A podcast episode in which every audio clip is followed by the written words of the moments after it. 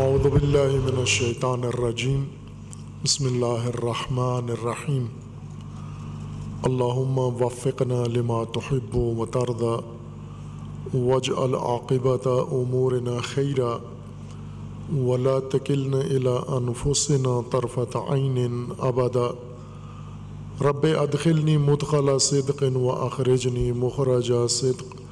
واجعل لی من لدنک سلطانا نصیرا اللہ تبارک و تعالیٰ کی بارگاہ میں شکر گزار ہیں۔ اس سعادت و توفیق پر جو آج ہم سب کے شامل ہوئی ہے اور خصوصاً اس بندہ حقیر کے کہ اس سرزمین گلگت میں بلند پہاڑوں کے اندر مقیم بلند ہمت،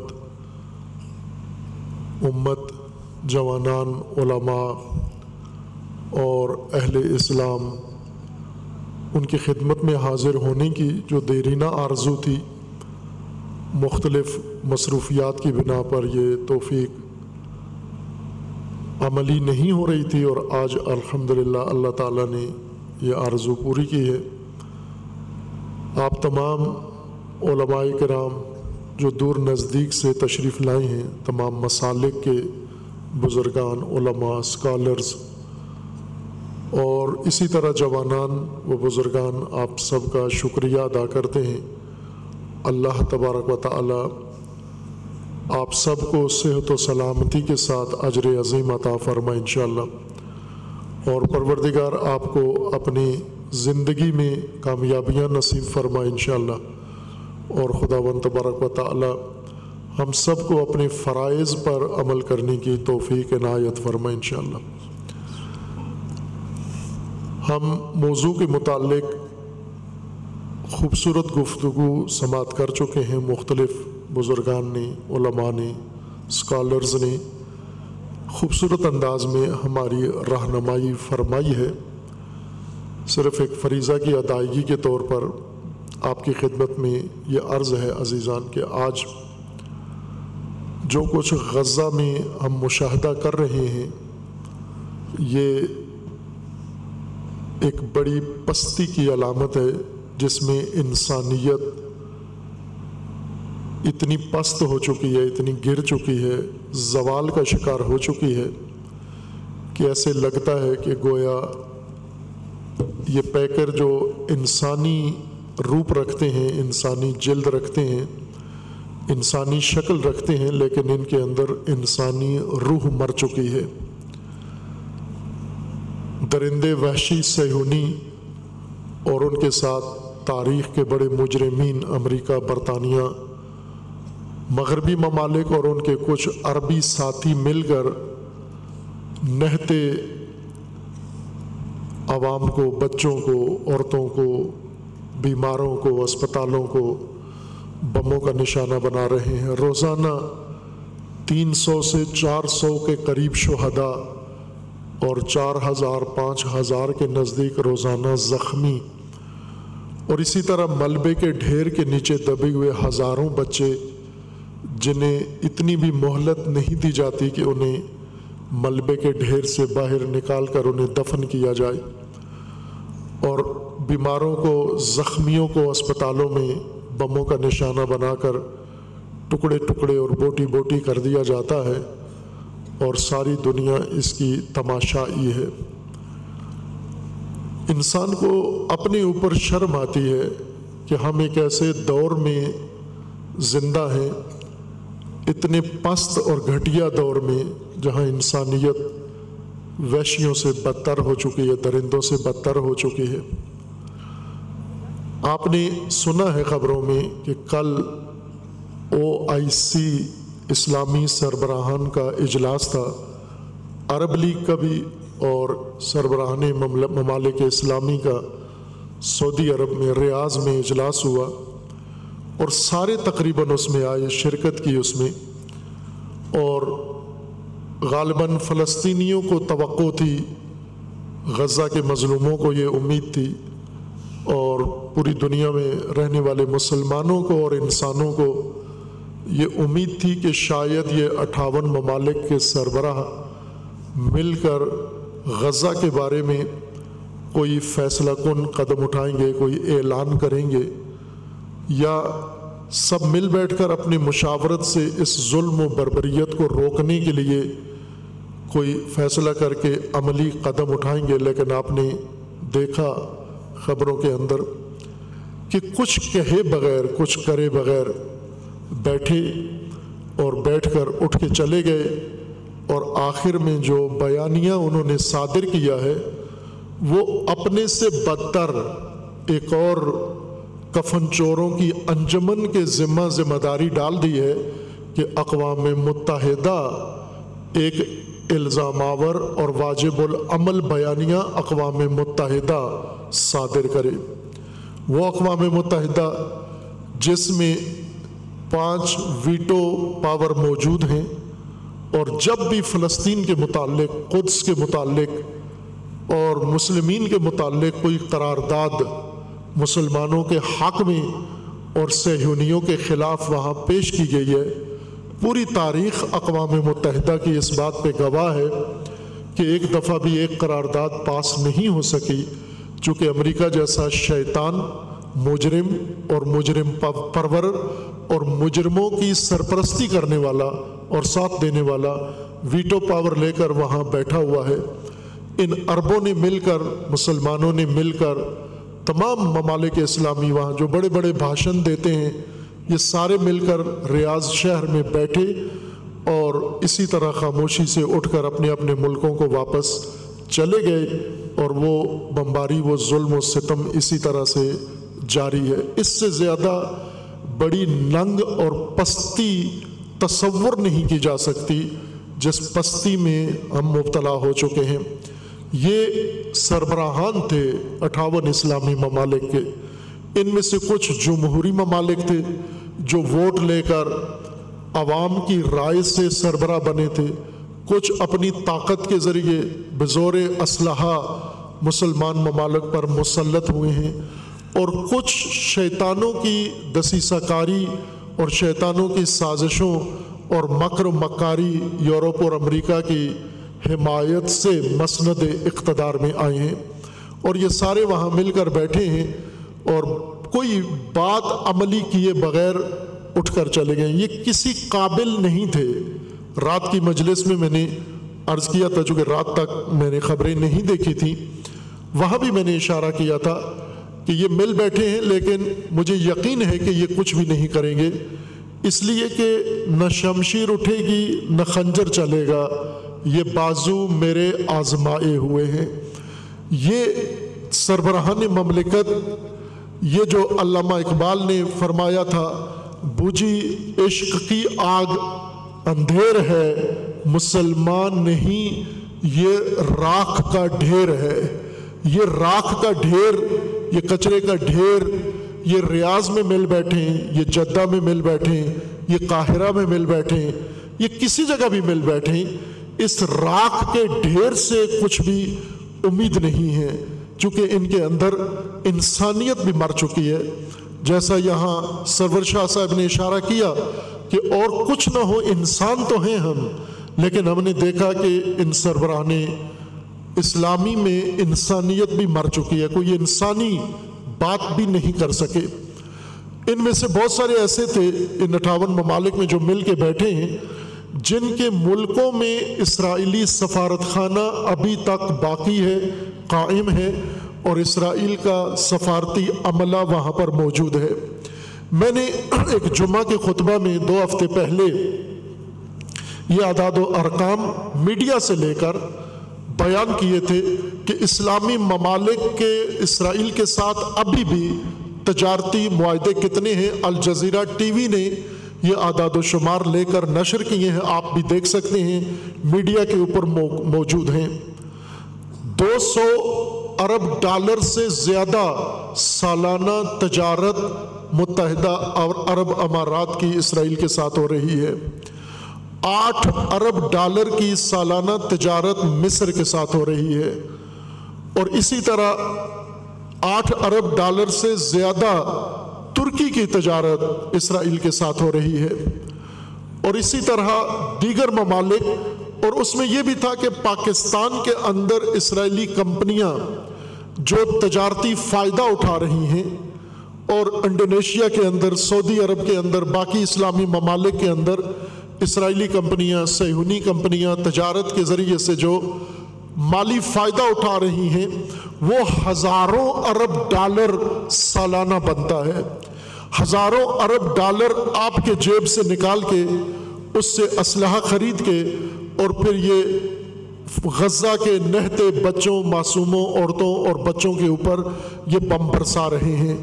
اور یہ لوگ جو اٹھاون مل کے بیٹھے ہیں، ان میں سے بہت سارے اسرائیل کے دوست ہیں۔ اسرائیل کے ساتھ سفارتی تعلقات ہیں، تجارتی تعلقات ہیں۔ اور اسی طرح یہ وہ لوگ ہیں جن میں سے اکثر مجبور ہیں۔ یہ مجبور لوگ ہیں۔ ابھی تھوڑی دیر پہلے بعض بزرگان کے ساتھ بات ہو رہی تھی نماز کے بعد، تو وہ ذکر کر رہے تھے علماء کرام کا کہ علماء کرام کی مجبوریاں ہیں۔ اسی طرح ہمارے سربراہان مملکت کی مجبوریاں ہیں۔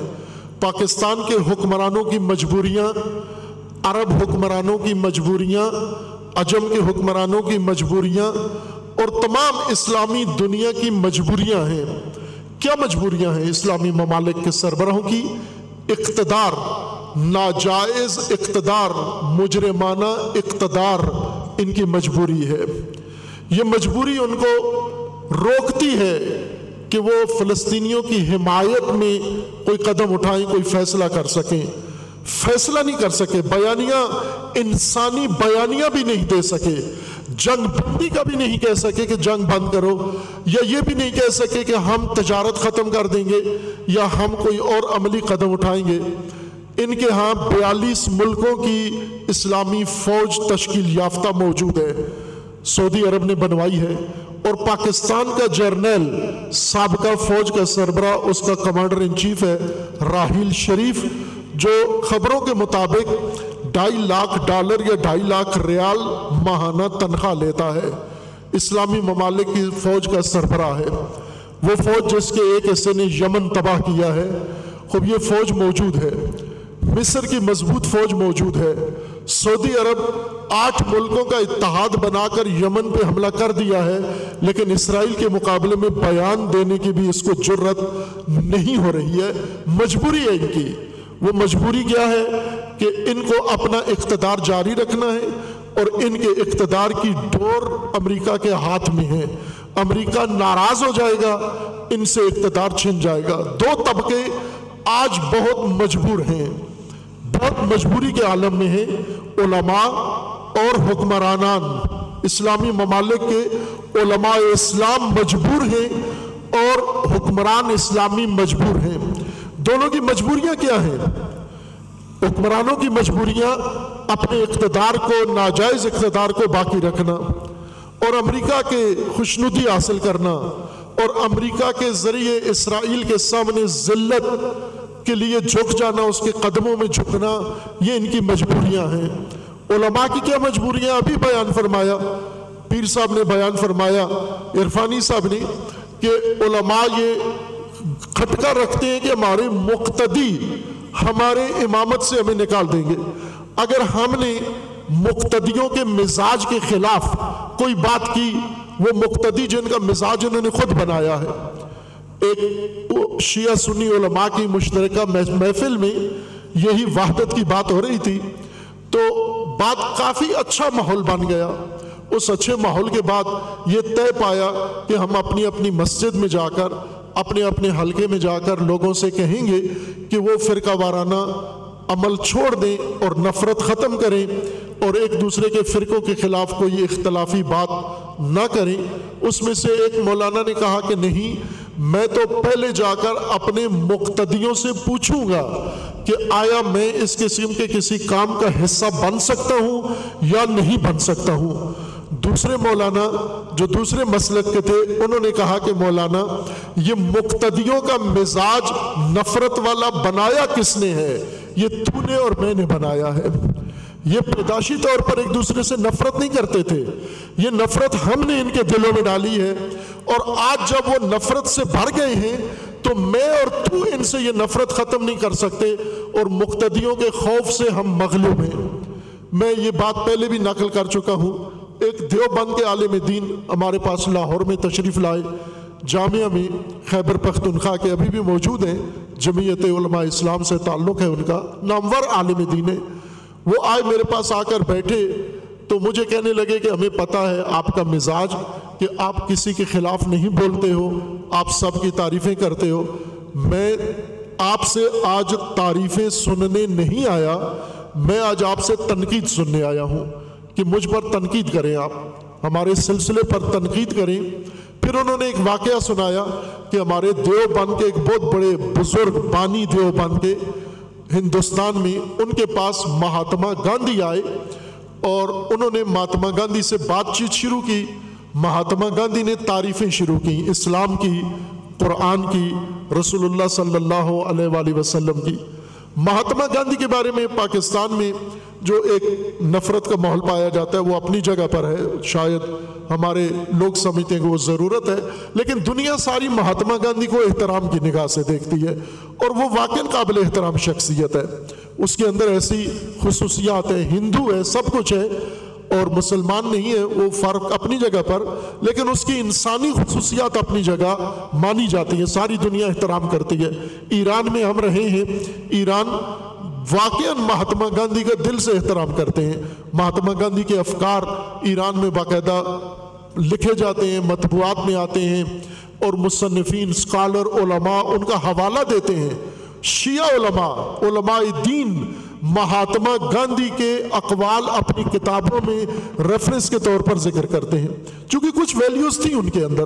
اب چونکہ ہمارا ان کے ساتھ ایک فرقہ وارانہ یا قومی دشمنی والا تعلق ہے، تو ظاہر ہم کسی کے شخصیت کو قبول نہیں کرتے، نہ وہ ہماری، نہ ہم ان کی۔ باہر گئے مہاتما گاندھی گئے، انہوں نے تعریفیں شروع کی، اسلام کی، رسول اللہ کی اور قرآن کی۔ وہ جو دیوبند کے بڑے بزرگ تھے انہوں نے کہا کہ مجھے آپ کے منہ سے تعریف اسلام کی اچھی نہیں لگتی چونکہ آپ مسلمان نہیں ہو۔ آپ کے منہ سے تنقید اچھی لگتی ہے۔ آپ تنقید کرو ہمارے اوپر کہ قرآن میں آپ کو کیا کمی نظر آتی ہے، ہمارے رسول میں آپ کو کیا کمی نظر آتی ہے، اسلام میں آپ کو کیا کمی نظر آتی ہے۔ مہاتما گاندھی نے جواب دیا کہ میں یہ جو کچھ آپ کے سامنے تعریفیں کر رہا ہوں، یہ ریاکاری نہیں ہے۔ میں نے قرآن بھی پڑھا ہوا ہے۔ میں نے اسلام بھی پڑھا ہوا ہے اور میں نے آپ کے نبی کی تاریخ بھی پڑھی ہوئی ہے اور مجھے واقع اس میں قابل تعریف مواد ملا ہے تو میں تعریف کر رہا ہوں۔ یہ جو مولانا دیوبند کے تھے، انہوں نے وہ واقعہ سنایا کہ ہمارے بزرگ نے مہاتما گاندھی سے کہا، ہم پر تنقید کرو۔ اب مہاتما گاندھی نے تنقید سے اجتناب کیا۔ مجھے ان بزرگوں نے، مفتی صاحب نے کہا کہ آپ، میں چونکہ دیوبند سے تعلق رکھتا ہوں، آپ تنقید کرو ہم پر۔ تو میں نے کہا تو بڑی جرت والے ہو آپ کہ خود ایک دوسرے مسلک کے آدمی کو دعوت دے رہے ہو کہ ہم پر تنقید کرو۔ حوصلہ ہے آپ کا جرت ہے، شر صدر ہے آپ کی۔ البتہ میں بھی اس موقع کی تلاش میں تھا کہ مجھے کہیں موقع ملے اور میں یہ بات آپ کے، آپ تک پہنچاؤں، آپ کے بزرگوں تک، آپ کے اکابرین تک۔ یہاں سٹیج پر الحمدللہ دیوبند کے اکابرین قیادت تشریف فرما ہے۔ مجمع میں بھی یقیناً موجود ہوں گے۔ اور یہ بات سنی بھی جاتی ہے اور میں کافی جگہوں پر مجالس میں دیوبند کے بزرگوں کے سامنے بھی یہ بیان کیا ہے، یہ مطلب میں نے۔ بلکہ کراچی میں بہت جو جید مفتی اعظم ہے ان کے سامنے بھی میں نے یہ بات بیان کی ہے۔ یہی واقعہ ذکر کر کے۔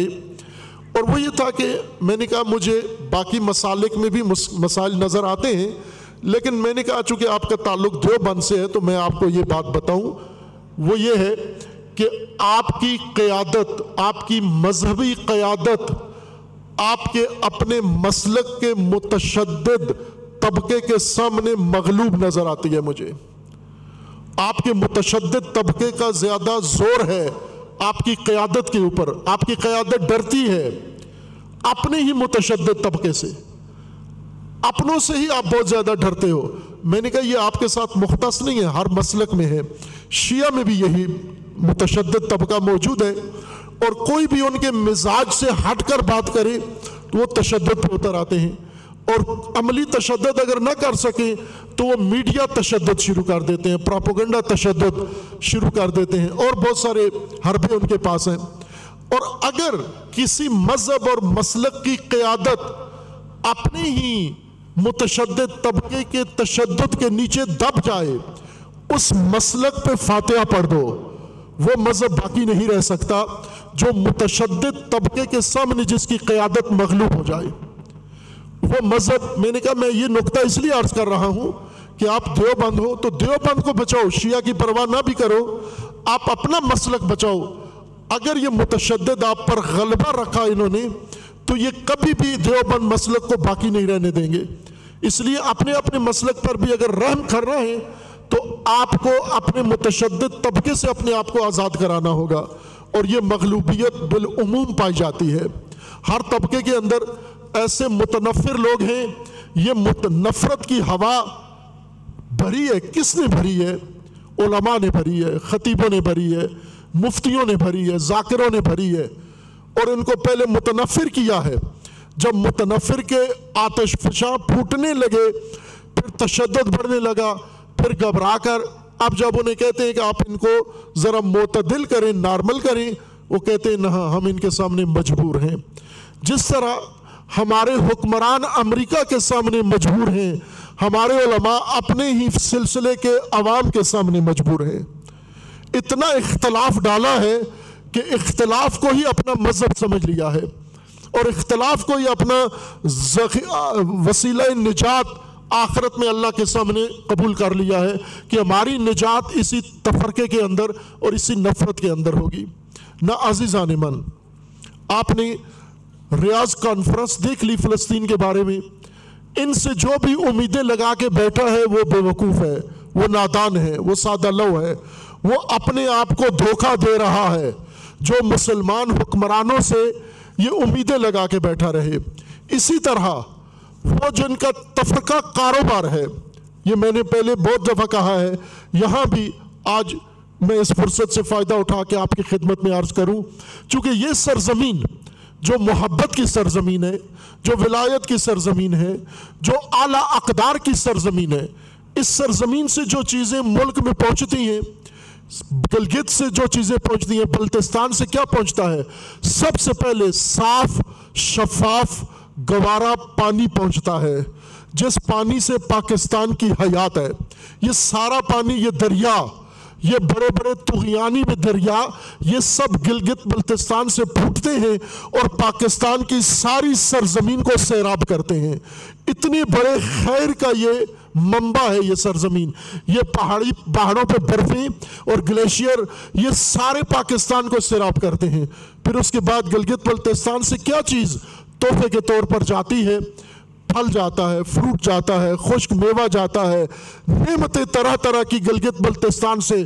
آج بھی اگر پنجاب میں تحفہ، سب سے بڑا تحفہ اگر کوئی پنجابی، اگر کوئی سندھی، اگر کوئی سرحدی، اگر دوسرے علاقے کا بیوروکریٹ، فوجی، کوئی بھی سب سے بڑا ہدیہ کسی کو پیش کرتا ہے، گلگت کی چیری پیش کرتا ہے، گلگت کا فروٹ پیش کرتا ہے۔ تو یہ گلگت وہ سرزمین ہے، نعمتوں سے مالا مال اور زرخیز۔ اگر یہ آپ کو یہ سب کچھ عطا کر رہی ہے اور آپ اس سے لطف اندوز ہو رہے ہو تو اس سرزمین سے صرف یہ فروٹ ہی نہیں، یہ گوارا پانی ہی نہیں، بلکہ محبت بھی اس سرزمین کا تحفہ ہے جو پورے پاکستان میں پہنچے۔ میں رات کی مجلس میں عرض کیا تھا، آپ پاکستان بھر میں سروے کریں، کسی بھی شیعہ امام بارگاہ میں چلے جائیں، پنجاب میں، سندھ میں، کسی جگہ بھی، کراچی میں، شہروں میں، دیہاتوں میں چلے جائیں۔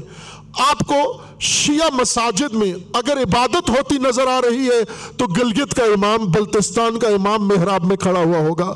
اگر آپ کو کسی جگہ پر قرآن کی تعلیم نظر آ رہی ہے، تو گلگت، بلتستان کا عالم وہاں بیٹھ کر پنجاب کے بچوں کو قرآن کی ہدایت کی تعلیم دے رہا ہے۔ تو جو سرزمین آپ کو اتنی مادی مانوی نعمتیں دینے کے لیے اللہ نے اس کو ایک منبع بنایا تھا، اس سرزمین پر باہر سے جواب بنا کر یہاں فرقے بنائے جائیں، یہاں نفرت ابھاری جائے، یہاں ان کو ایک دوسرے کا دشمن بنایا جائے، یہاں پر معمولی معمولی بہانوں سے اٹھ کر ان کو فتنے کی آگ میں جھونک دیا جائے۔ اس وقت ان کو یہ احسان کا بدلہ صحیح نہیں دیا، یہ ظلم کیا ہے۔ جو بھی چنگاری نفرت کی لے کر بلتستان آتا ہے، گلگت میں آتا ہے اور شیعہ کے اندر یا سنی کے اندر نفرت کی آگ بھڑکاتا ہے، یہ بڑا مجرم ہے آج کا۔ یہ سب سے پلید مجرم ہے آج کا، جو محبت کی سرزمین پر نفرت کے بیج کاشت کرتا ہے یہاں پر۔ عزیزان، آج میں نے ابھی سنا، پہلے بھی سنتا رہا ہوں۔ جب سے مجھے تھوڑا سا شعور آیا ہے، تو اس وقت سے مجھے گلگت بلتستان کے ساتھی میسر آئے ہیں استاد بھی میسر آئے ہیں دوست بھی میسر آئے ہیں، ساتھی بھی میسر آئے ہیں اور کارکن بھی میسر آئے ہیں اور یہ جوان بھی گلگت بلتستان کے یعنی کوئی وقفہ میری زندگی میں ایسا نہیں آیا جس میں میں گلگت بلتستان کے جوانوں یا علماء سے دور رہا ہوں، حتیٰ چند دن کے لیے بھی۔ جن کے ساتھ دن رات میرا گزرتا ہے، چوبیس گھنٹے گزرتے ہیں، تو ان کو نزدیک سے جانتا ہوں۔ کتنی باصفا ہیں، کتنے پاک باز ہیں یہ لوگ۔ میں پہلے تقریروں میں عرض کر چکا ہوں حکومت پاکستان کو اور باقی اداروں کو کہ آپ پورے ملک کے اندر جرائم کی سطح دیکھیں۔ سب سے زیادہ جرائم کی سطح، جرائم کا تناسب، شیڈ گراف سب سے نیچے بلتستان کا ہے، جہاں پر سب سے کم جرم ہوتا ہے۔ تو یہ تو آپ کے لیے رول ماڈل معاشرہ ہونا چاہیے۔ یہ معاشرہ تو آپ کو کاپی کر کے باقی پنجاب میں اور سندھ میں، جہاں پر جرائم آپ کو گلی گلی میں، جہاں پر کراچی کا آئی جی لوگوں کو کہتا ہے کہ جب ڈاکو آئے ڈاک، ڈاکہ ڈالنے کے لیے تو موبائل نکال کے دے دیا کرو، مزاحمت نہ کرو۔ ڈاکوؤں کے سامنے تسلیم کچے کے ڈاکو، پکے کے ڈاکو، اسلام آباد کے ڈاکو، لاہور کے ڈاکو اور کراچی کے ڈاکو، سندھ کے ڈاکو، اندر کے ڈاکو، باہر کے ڈاکو، سارا ملک ڈاکوؤں کے قبضے میں ہے۔ خوب یہ ڈاکو بلتستان میں کیوں نہیں ہے؟ اس لیے کہ یہاں ایک پاک تہذیب ہے۔ یہاں جو تہذیب ہے، جس نے ان کو پروان چڑھایا ہے، انہیں انسانی قدریں بھی ان کے اندر پیدا کی ہیں۔ وہ انسانی قدریں بھی، مجھے ایک اعلیٰ فوجی افسر نے کرنل رینک کے افسر صاحب تھے، حاضر ڈیوٹی۔ مجھے بلتستان کے لوگوں کی سادگی بیان کر رہے تھے۔ یعنی اپنے ذہن میں میں معذرت کے ساتھ ان کی ذہنیت بیان کر رہا ہوں۔ اپنے ذہن میں وہ گویا بے وقوفی ثابت کرنا چاہ رہے تھے کہ وہاں کے لوگ اتنے سمجھدار عقل مند نہیں ہوتے۔ تو کیا دلیل کیا دی؟ کہا، بلتستان میں ہماری چھونی ہے۔ چھونی کے ساتھ لوگوں کے کچے مکان ہیں۔ اب چھونی کی مرغی وہ پڑوس والے جو رہتے ہیں وہاں، لوگ مقامی ان کے گھر میں انڈے دیتی رہی۔ وہ مرغی جب تک انڈے دینے کا موسم تھا، اس کا انڈے دیتی رہی۔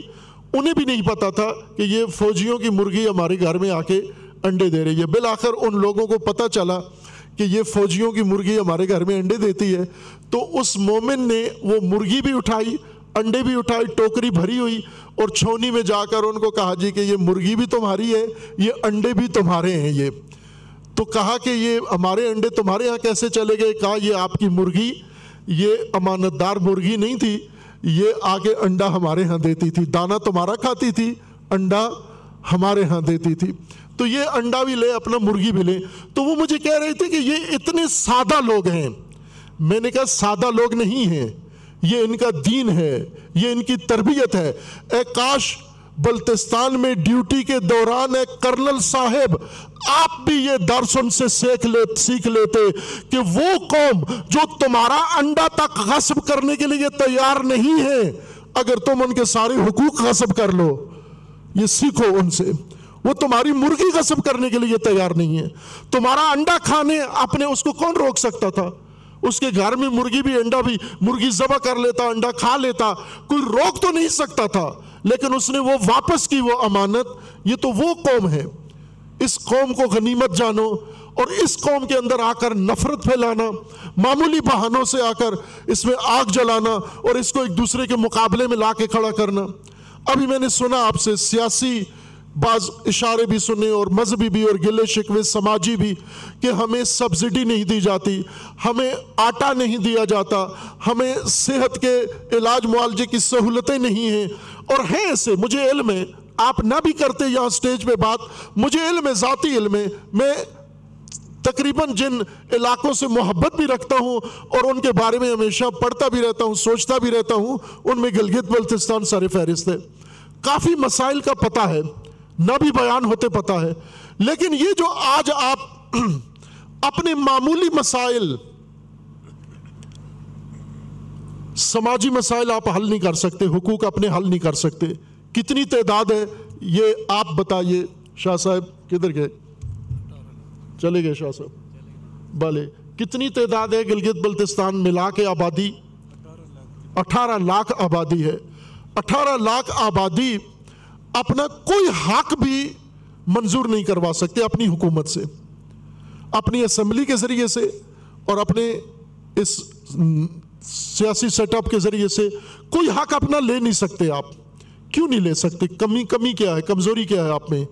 کمزوری آپ کے اندر تفرقہ ہے، آپ کے اندر دوریاں ہیں۔ آپ ایک امت واحدہ نہیں سمجھے جاتے۔ گلگت بلتستان تقسیم شدہ لگتا ہے۔ یعنی اس میں شیعہ، سنی، اس میں اسماعیلی، اس میں نور بخشیہ یہ چار قومیں آباد ہیں۔ ابھی شاہ صاحب نے ایک بات کی کہ حقیقی وحدت نہیں ہو سکتی، چونکہ ہم کبھی بھی ایک مسلک نہیں ہو سکتے۔ احکام پھر بھی الگ ہی رہیں گے، عقیدے الگ رہیں گے۔ ٹھیک ہے، یہ بات درست ہے ویلڈ ہے کہ عقیدے تو ایک نہیں کیے جا سکتے، احکام بھی ایک نہیں کیے جا سکتے۔ لیکن جن کے احکام ایک ہیں، جن کے عقیدے ایک ہیں، شیعہ کے احکام تو ایک ہے نا، عقیدہ بھی ایک ہے۔ شیعوں کا تو آپس میں تو کوئی مسئلہ نہیں ہے عقیدے کا۔ آپس میں تو کوئی فقی مسئلہ نہیں ہے۔ سب کا مجتہد ایک، سب کی توضیع المسائل ایک، سب کا نماز کا وقت ایک، سب کی آزان ایک، کلمہ ایک، روزہ ایک حاج ایک، امام ایک، دنیا ایک، آخرت ایک، سب ایک۔ آپ میں تو کوئی اختلاف نہیں ہے آپس میں عقیدے۔ پھر کیوں آپس میں اکٹھے نہیں ہو آپ؟ کیا شیعہ اکٹھے ہیں یہاں پر؟ پھر کیوں جدا ہیں؟ شیعہ دھڑے کیوں بنے ہوئے ہیں؟ سنیوں میں نہ عقیدے کا اختلاف ہے آپس میں، نہ حکم کا اختلاف ہے۔ پھر کیوں آپس میں ایک دوسرے سے جدا ہیں؟ عزیزان، تفرقہ مذہبی اختلاف سے نہیں پیدا ہوتا۔ عقیدے کے اختلاف سے تفرقہ نہیں پیدا ہوتا۔ اختلاف ہوتا ہے، تفرقہ نہیں ہوتا۔ تفرقہ کب پیدا ہوتا ہے؟ تفرقہ جب اندر بے شعوری اور جہالت ہو اور باہر سے ایسے افراد آئیں جو اس بے شعوری سے فائدہ اٹھا کر اپنا مفاد حاصل کرنے کے لیے اختلافات کو تفرقہ کا ایندھن بنا دیں۔ اختلاف بڑھکا کر اور اس سے فوراً تفرقہ پھیلائیں۔ تفرقہ یعنی جنگ، فرقہ واریت کی جنگ۔ فرقہ فرقہ واریت اس میں جو وار ہے، آپ اس کو ترکیب اگرچہ یہ فرقہ واریت اردو ہے یا فارسی ترکیب ہے، لیکن آپ اس کو انگلش اردو ملا کے کریں۔ فرقہ اردو کا لیں اور وار انگلش کی پھر صحیح ترجمہ ہوگا آپ کو۔ فرقہ واریت یعنی فرقے کی وار، جنگ۔ آپس میں فرقہ وارانہ جنگ۔ فرقے کی بنیاد پر جنگ کرنا۔ فرقے کو دشمنی کا سبب بنا لینا۔ یہ فرقہ واریت ہے۔ یہ یہ تفرقے سے اور تفرقہ جرم ہے۔ قرآن کے نزدیک جرم ہے۔ آپ توجہ فرمائیں، اٹھاون ممالک کے سربراہ مل کر بیٹھے ہیں۔ سروت مند ترین دنیا کے ملک۔ سعودی عرب سب سے سروت مند ملک۔ کویت بہت ہی سرمایہ دار ملک، قطر سرمایہ دار ملک، متحدہ عرب امارات سرمایہ دار ملک، ایران سرمایہ دار ملک، مصر طاقتور ملک، تمام اسلامی ممالک، علیحدہ علیحدہ دیکھیں، بہت کم افغانستان جیسا ایک اسلامی ملک دو مل جائیں گے جو کمزور ہوں گے اقتصادی طور پر یا کسی پہلو سے، لیکن باقی طاقتور، پاکستان سب سے زیادہ طاقتور چونکہ واحد اسلامی طاقت ہے، ایٹمی طاقت۔ واحد اسلامی طاقت ہے، جس کی آبادی سب سے زیادہ۔ پچیس کروڑ کی آبادی اور طاقتور فوج، دنیا کی چوتھی فوج اور ایٹمی طاقت۔ یہ سارے مل بیٹھتے ہیں اور اس کے باوجود ایک بیانیہ تک نہیں بنا سکتے۔ ایک بیانیہ نہیں بنا سکتے۔ نہ اس وجہ سے کہ فقیر ہیں، نہ اس وجہ سے کہ کمزور ہیں، نہ اس وجہ سے کہ ان کے پاس کسی چیز کی کمی ہے۔ وجہ یہ ہے کہ اقتدار نے ان کو ایک دوسرے کا دشمن بنایا ہے، اقتدار نے ان کو عوام سے دور کیا ہے۔ علماء اختلاف کو دستاویز بنا کر ایک تفرقہ اگر ڈالیں گے تو یہی حال علماء کا بھی ہو جائے گا۔ آج گلگت بلتستان کے اٹھارہ لاکھ عوام اپنا بنیادی حق نہیں لے سکتے، جس طرح اٹھاون ممالک مل کر ایک بیانیہ اسرائیل کے خلاف نہیں بنا سکتے۔ دونوں کی کمزوری کی وجہ ایک ہے۔ دونوں کی کمزوری کی وجہ ایک ہے۔ ان کے لیے اقتدار اور ان کے لیے اختلاف۔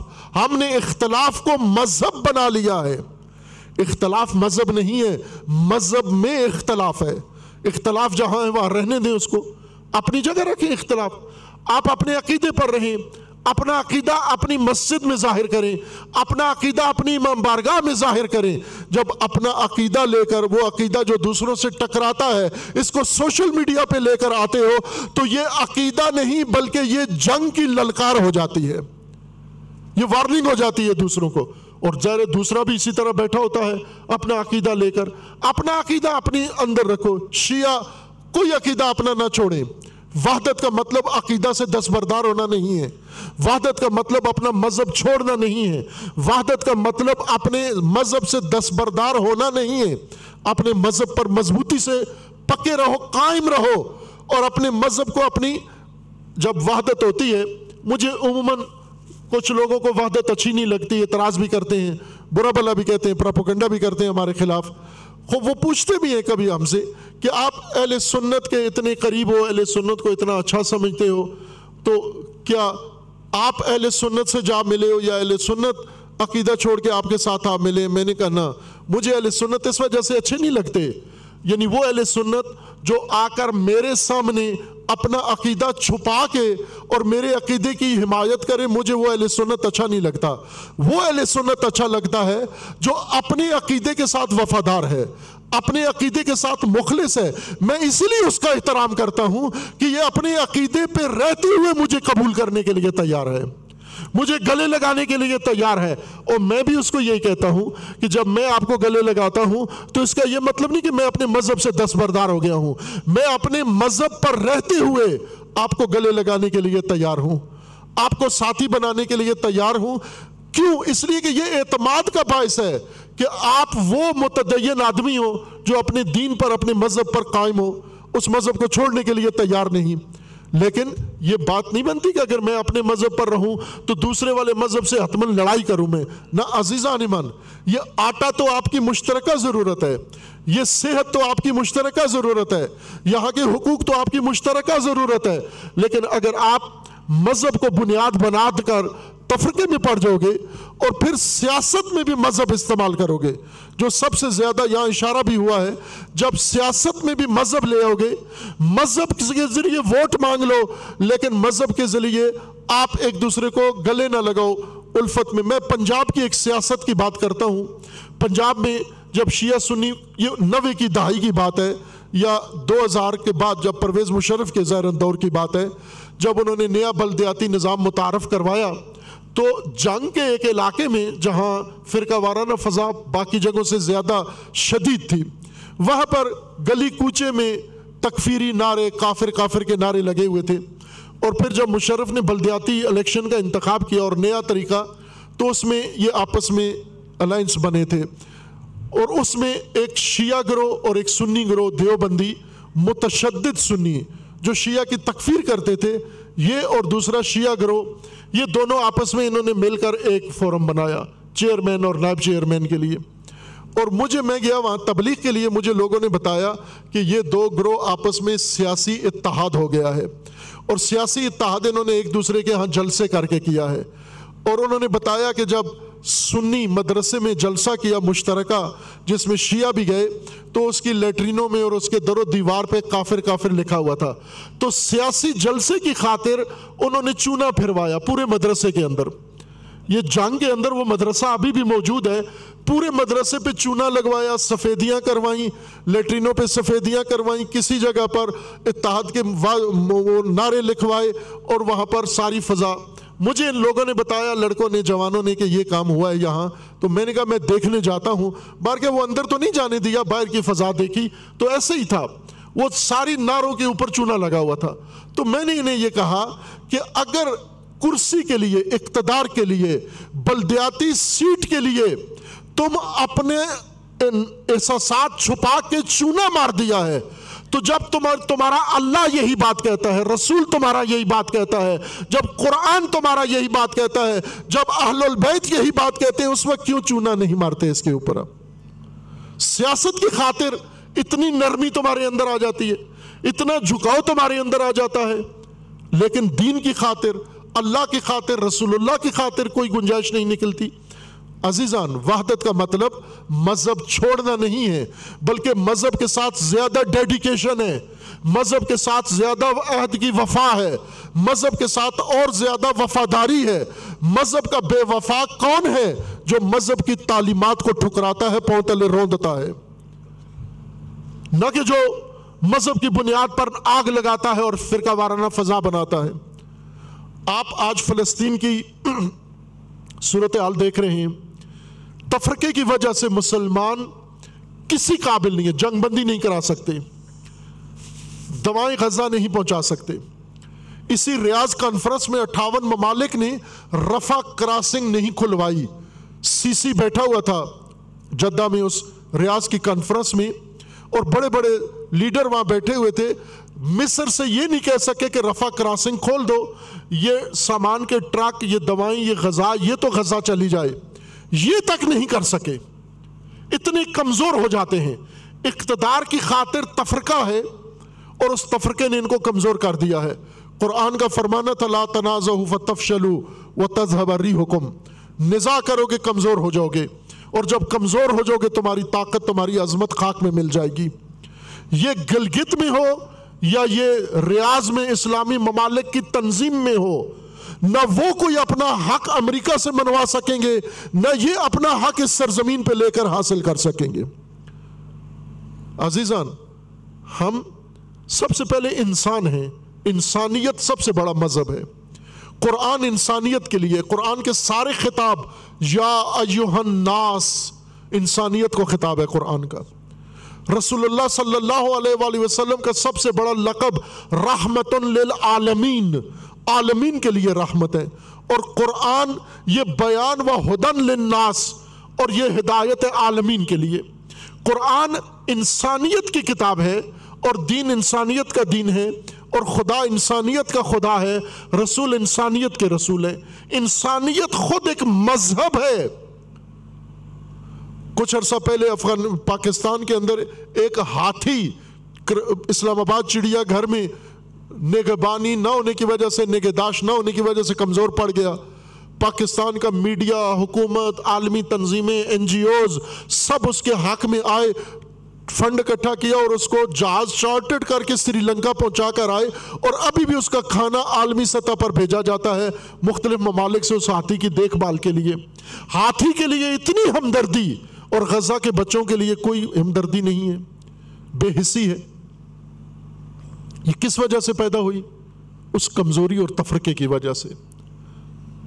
امام خمینی نے فلسطین اور قدس کا موضوع حکمرانوں سے لے کر عوام کو دیا تھا۔ وہ تفرقہ باز۔ ابھی علماء کرام پوری دنیا کے آپ دیکھیں، کچھ علماء الحمدللہ پاکستان میں آواز اٹھا رہے ہیں، شیعہ بھی اور سنی بھی اٹھا رہے ہیں۔ بہت ساری تنظیموں نے جلسے کی، یہ جماعت اسلامی پیش پیش ہے سب سے اور باقی بھی اسی طرح، اور باقی بھی اپنے اپنے تئیں سارے کر رہے ہیں یہ کوشش۔ لیکن عزیزان، یہ علماء ابھی تک فتویٰ بھی کسی نے نہیں دیا۔ میں پہلے یہ بیان کیا کہ دو فتوے جنہوں نے اپنی امت بچائی ہے۔ ماضی قریب میں حضرت ایت اللہ لزمہ سیستانی حفظ اللہ کا فتویٰ جس نے عراق بچایا ہے داعش سے۔ اپنی سرزمین بچائی ہے یہ فتوے نجات دہندہ ہیں اور مرزا شرازی رحمۃ اللہ علیہ کا فتویٰ، جس نے ایران کو برطانیہ کا مستعمرہ ہونے سے بچایا ہے۔ یہ فتوے نجات دیتے ہیں بر وقت، اگر جانانہ فتوے ہوں۔ وہ فتوے آج ضرورت ہے امت اسلامیہ کے لیے وہ علماء آج فتویٰ دیں۔ فرقہ وارانہ فتویٰ دیتے ہو۔ پاکستان کی ریاست کے خلاف فتویٰ دیتے ہو۔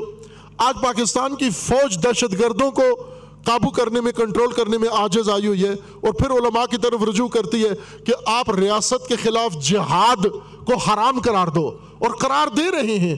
لیکن پہلے فتوے ابھی تک زندہ ہیں جو ریاست کے خلاف جہاد کے لیے دیے گئے تھے۔ وہ فتوے قلعدم نہیں کرائے، وہ واپس نہیں لیے۔ اس لیے یہ دہشت گرد سارے اٹھ کے پاکستان کی جان پہ پڑے ہوئے ہیں۔ فتوے اگر آ جائیں تو ریاست کے خلاف جہاد شروع ہو جاتا ہے۔ یہ فتوے اسرائیل کے خلاف کیوں نہیں آتے؟ یہ سیونیوں کے خلاف کیوں نہیں آتے؟ یہ خاموشی ہے۔ کیوں خاموشی ہے؟ اس لیے کہ اگر حماس کو کامیابی ہو گئی، حماس کے پیچھے ایران ایران جیت جائے گا۔ اور ہم بے شک فلسطین کے سنی مسلمان بچے، عورتیں ملبے کے نیچے دبے رہیں، حماس کو کامیابی نہ ہو تاکہ نتیجے میں ایران کوئی کامیابی نہ اپنے ذمہ لے سکے۔ اس نفرت کے تحت نہیں دیتے فتویٰ۔ اس نفرت کے تحت اپنے بھائیوں کی مدد کے لیے آواز نہیں اٹھاتے۔ اب حکمران آزمائے جا چکے ہیں، علماء آزمائے جا چکے ہیں۔ صرف ایک امید عوام سے ہے۔ خواہ وہ گلگت بلتستان کا مسئلہ ہو یا وہ فلسطین کا مسئلہ ہو۔ میں پہلے اس موضوع پر کافی کچھ کہہ چکا ہوں۔ رات کی مجلس میں بھی عرض کیا تھا کہ آج سے دس یا بارہ سال پہلے ایک آرٹیکل میں نے لکھا تھا کہ گلگت بلتستان کے عوام متوجہ ہوں کہ فلسطین اسرائیل کیسے بنا۔ یہ آرٹیکل ممکن ہے آپ میں سے کچھ نے پڑھا ہو اس کو۔ کہ گلگت بلتستان کے عوام یہ بارہ سال پہلے لکھا تھا، آج کی بات نہیں ہے۔ جب آپ کہ ہاں ابھی آغاز ہو رہا تھا اس عمل کا، اس وقت لکھا تھا کہ اس قوم کو ضرور پڑھنا چاہیے کہ یہ سرزمین جو آج اسرائیل ہے، یہ کسی زمانے میں فلسطین تھی یہ۔ کیسے وہ اسرائیل بنی؟ وہ کام جس نے اس سرزمین کو اسرائیل بنا دیا، وہ آج گلگت بلتستان میں شروع ہوا ہے۔ وہ آج شروع ہوا ہے۔ اور وہ کام ہو کے رہے گا اگر متوجہ نہ ہوئے۔ کہ ایک سرزمین سے اس کی ملت کو اجنبی کر دینا، بیگانہ کر دینا۔ لالچ دے کر اور دھمکیاں دے کر، اس کے اوپر دباؤ ڈال کر، اس کو وہاں سے نکال باہر کرنا۔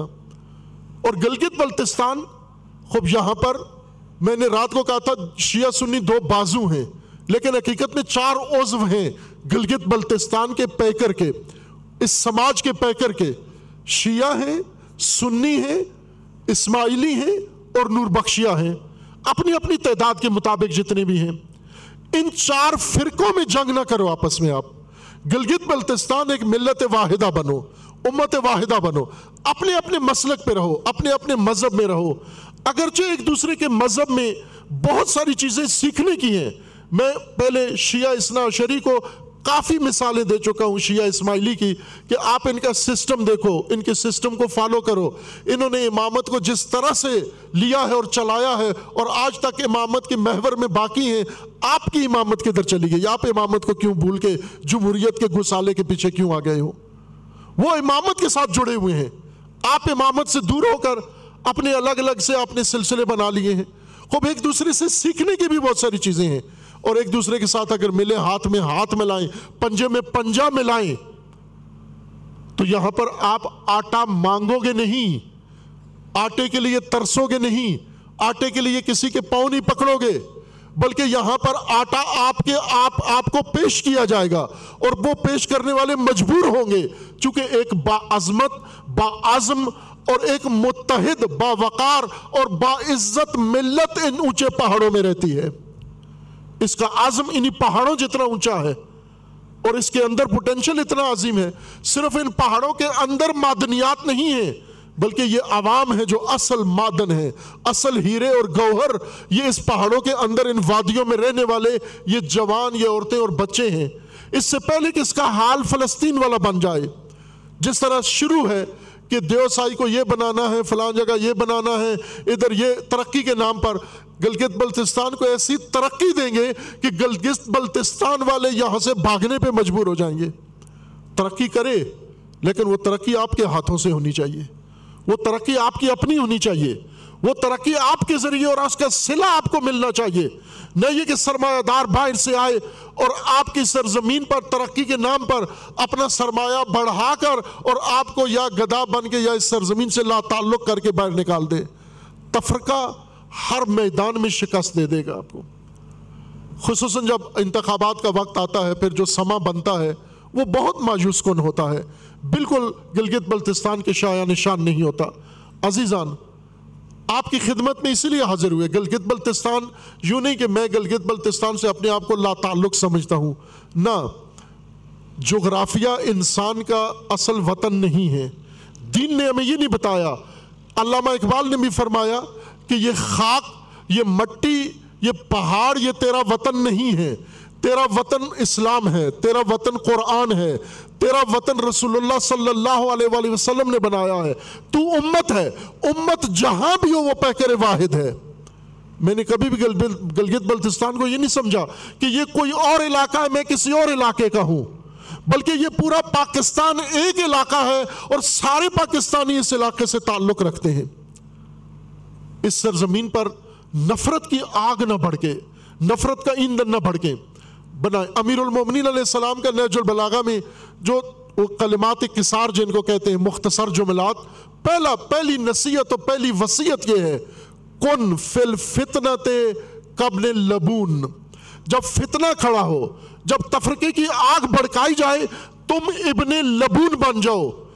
لا زہر فیورکب ولا زر ان فیوہ لب امیر المومنین فرماتے ہیں، جب فتنے کا علم کھڑا ہو فتنے کی آگ بڑھے فتنے کی ندا دی جائے، تو ابن لبون بن جاؤ۔ ابن لبون اونٹنی کا وہ چھوٹا بچہ ہے جس کا نہ دودھ ہوتا ہے، نہ اس کے اوپر سواری لی جا سکتی ہے۔ امیر المومن فرماتے ہیں، فتنے کو نہ سواری دو، نہ دودھ دو۔ فتنے کے اندر شامل نہ ہو۔ اور یہ بصیرت عوام یہ کام کرتے ہیں۔ ظاہر ہے کوئی بھی پیدا ہو جائے گا، ممکن ہے کوئی یہاں سے اٹھے، کوئی باہر سے آ جائے اور آ کر آپ کو، یا میڈیا کے ذریعے، پارا چنار میں آپ نے دیکھا، ایک کلپ جس نے سینکڑوں جانے لے لی ایک کلپ، اور جس نے چڑھایا وہ کمبخت شاید پاکستان میں تھا بھی نہیں۔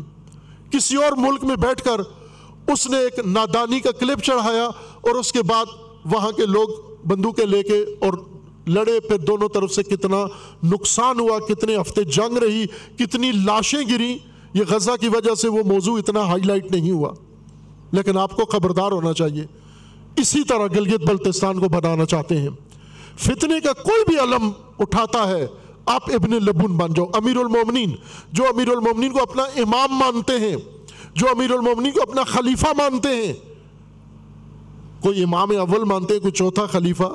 دونوں جس حیثیت سے مانو، وہ یہ فرماتے ہیں، فتنے میں، فتنے کو نہ دودھ پلاؤ اور فتنے کو سواری بھی مت دو۔ عزیزان، اس وقت آپ نے دیکھا شیعہ سنی کی مثال حزب اللہ اور حماس ہیں۔ اگر شیعہ نادان ہو جائے تو فرقہ واریت شروع کر دیتا ہے۔ سنی اگر نادان ہو جائے تو فرقہ واریت شروع کر دیتا ہے۔ لیکن سنی اگر بیدار ہو جائے تو حماس بن جاتا ہے۔ اگر شیعہ بیدار ہو جائے تو حزب اللہ بن جاتا ہے۔ اور جب دونوں بیدار ہو جائیں تو پھر کوئی فرق نہیں کر سکتا کہ حزب اللہ کیا ہے اور حماس کیا ہے۔ حزب اللہ حماس پر جان دینے کے لیے تیار ہے اور حماس حزب اللہ کے لیے جان دینے کے لیے تیار ہے۔ اب اس وقت ضرورت اس وقت کی ہے۔ کہ ہم گلگت بلتستان میں ایک ملت واحدہ، یہ چاروں پر، یہ چاروں فریق، شیعہ، سنی، اسماعیلی اور نور بخشیہ، یہ چاروں ایک پیکر واحد بن کر آپس میں ایک اتحاد اور اخوت پیدا کر کے اور یہاں کے فتنہ بازوں کو نامراد اور ناکام بنا کر آج ضرورت اس بات کی ہے کہ گلگت بلتستان، یہ اٹھاون ممالک کے سربراہ کچھ نہیں کر سکے۔ کے اور گلگت بلتستان کے عوام فیصلہ کن قدم اٹھا سکتے ہیں۔ میں وعدے سے کہتا ہوں، دعوے سے آپ کو کہتا ہوں کہ اگر گلگت بلتستان کے جوان سارے مل کر، شیعہ سنی مل کر ایک دفعہ ایک اجتماع کریں اور یہ اجتماع اپنی حکومت کو بھی بتائیں اور اسرائیل و امریکہ کو بھی بتائیں۔ اور اس کا رخ کر لیں کہ اگر غزہ میں جنگ جاری ہے تو گلگت بلتستان کے جوان آمادہ ہیں اس جنگ کے اندر فیصلہ کن کردار ادا کرنے کے لیے؟ یہاں کا تفرقے کی آگ مٹا کر جس کے خلاف قیام کرنا ہے، اس کے خلاف قیام کے لیے تیار ہو جائیں سارے۔ ہم اگر آپس میں لڑتے رہیں گے، فلسطینی ادھر مرتے رہیں گے اور باریاں رکھی ہوئی ہیں۔ ایک دن ان کی باری ہے ہمیں لڑا دیا۔ پھر جب ہماری طرف رخ پلٹے گا، انہیں آپس میں لڑا دیں گے۔ پھر وہ شیعہ سنی میں لڑ پڑیں گے اور ہمیں اس وقت وہی بمباری اور وہی تو بربادی ہماری ہو رہی ہوگی۔ اس دن سے بچنے کے لیے ہم گلگت بلتستان میں تمام علماء بھی، تمام عوام بھی اور چاروں مسالک جو اس سرزمین پر آباد ہیں، یہ سارے آج عہد کرتے ہیں کہ انشاءاللہ اس سرزمین پر ہم کسی کو تفرقہ و فتنے کی آگ بھڑکانے نہیں دیں گے اور ہم سب مل کر انشاءاللہ جو کام اٹھاون ممالک کے سربراہ نہیں کر سکتے خیانتکار اور جو کام جن کو فتوہ دینا چاہیے نہیں دے سکتے، انشاءاللہ عوام نے، ان کربلائیوں نے میں ہمیشہ یہ کہا ہے اپنے عزیزوں کو کہ آپ نے چودہ سو سال سے آزاداری کی ہے۔ یہ آزاداری کس چیز کا نام تھا؟ یہ آزاداری یزیدیت کا تعقب کرنے کا نام تھا۔ یہ آزاداری حسینیت کی ریئرسل کا نام تھا۔ یہ حسینیت کی مشقوں کا نام تھا۔ چودہ سو سال مشقیں کر کے ابھی تک تیار نہیں ہوئے ہو۔ اگر تیار ہو گئے ہو تو اب میدان سجا ہے، اس کے لیے اپنے آپ کو آمادہ کر لو۔ کم از کم یہ وادی تو گونجنی چاہیے آپ کے لبیک یا حسین سے۔ بلند دونوں اٹھیاں بلند کر کے سب بلند آواز سے کہو، لبیک یا حسین!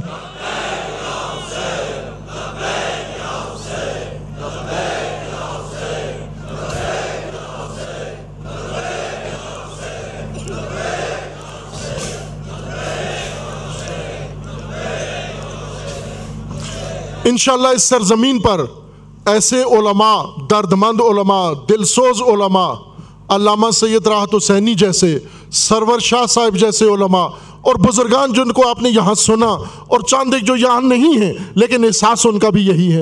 اور اسی طرح عطا اللہ صاحب جیسے اسکالر یہاں پر موجود ہیں، جو ان بچوں کو تعلیم دے رہے ہیں۔ جب آپ کے پاس یہ سارا سرمایہ موجود ہے، تو پھر ہمیں نہ سربراہوں کی طرف دیکھنا ہے، نہ تفرقہ باز مفتیوں کی طرف دیکھنا ہے۔ ہم نے امام حسین کا پرچم اٹھانا ہے۔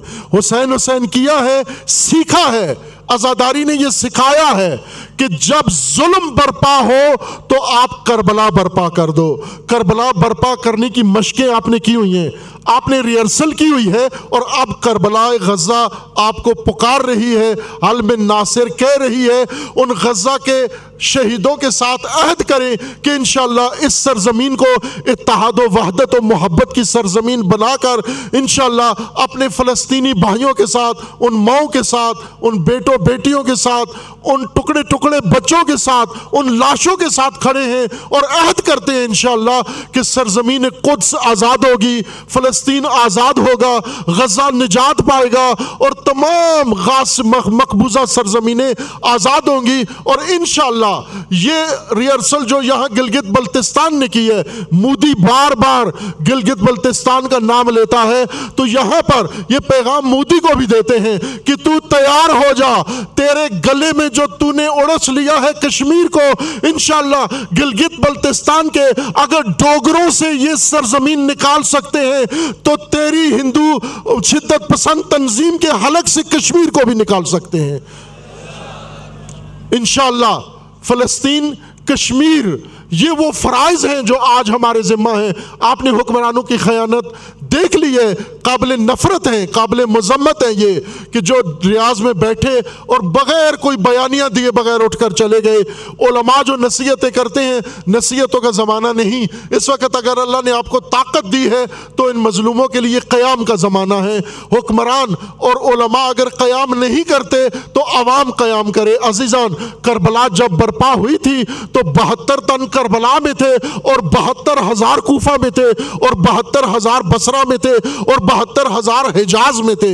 اب آپ نے چننا ہے کہ کربلا غزہ میں آپ حجازی بن کر حج کرتے رہو گے، کوفی بن کر وہاں سر جھکاتے رہو گے، ذلت قبول کرو گے یا بسرا والے بن کر ٹال مٹول کرتے رہو گے یا بہتر تن بن کر حسین ابن علی کے ساتھ کھڑے ہوگے اور انشاءاللہ غجور گلگت بلتستان کے غجور عوام علماء اور جوانان انشاءاللہ جنہوں نے تمرین اور مشق کافی کر لی ہے ابھی حسینیت کی انشاءاللہ یہ ثابت کریں گے کہ ہم بہتر تن کی طرح انصار ہیں حسین علیہ السلام کے کربلا غزہ میں ہم فلسطین کے ساتھ ہیں، غزہ کے ساتھ ہیں، ان مظلوموں کے ساتھ ہیں اور انشاءاللہ اپنی سرزمین کو حقوق بھی لینے ہیں، متحد بھی رکھنا ہے، منظم بھی رکھنا ہے اور اس کو ترقی بھی دینی ہے۔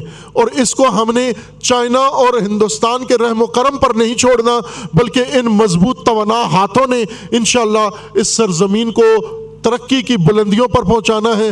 جس طرح اللہ نے اس کو جغرافیائی بلندیاں دی ہیں، ترقی کی بلندیاں آپ کے ہاتھوں سے اللہ تبارک و تعالیٰ ان سے عطا کرے گا انشاءاللہ۔ ہماری دعا ہے خدا و تبارک و تعالیٰ انشاءاللہ گلگت بلتستان کی سرزمین کو سرزمین سرفرازی قرار دے انشاءاللہ، سرزمین ترقی قرار دے انشاءاللہ، اور سرزمین شجاعت و حماسہ قرار دے انشاءاللہ۔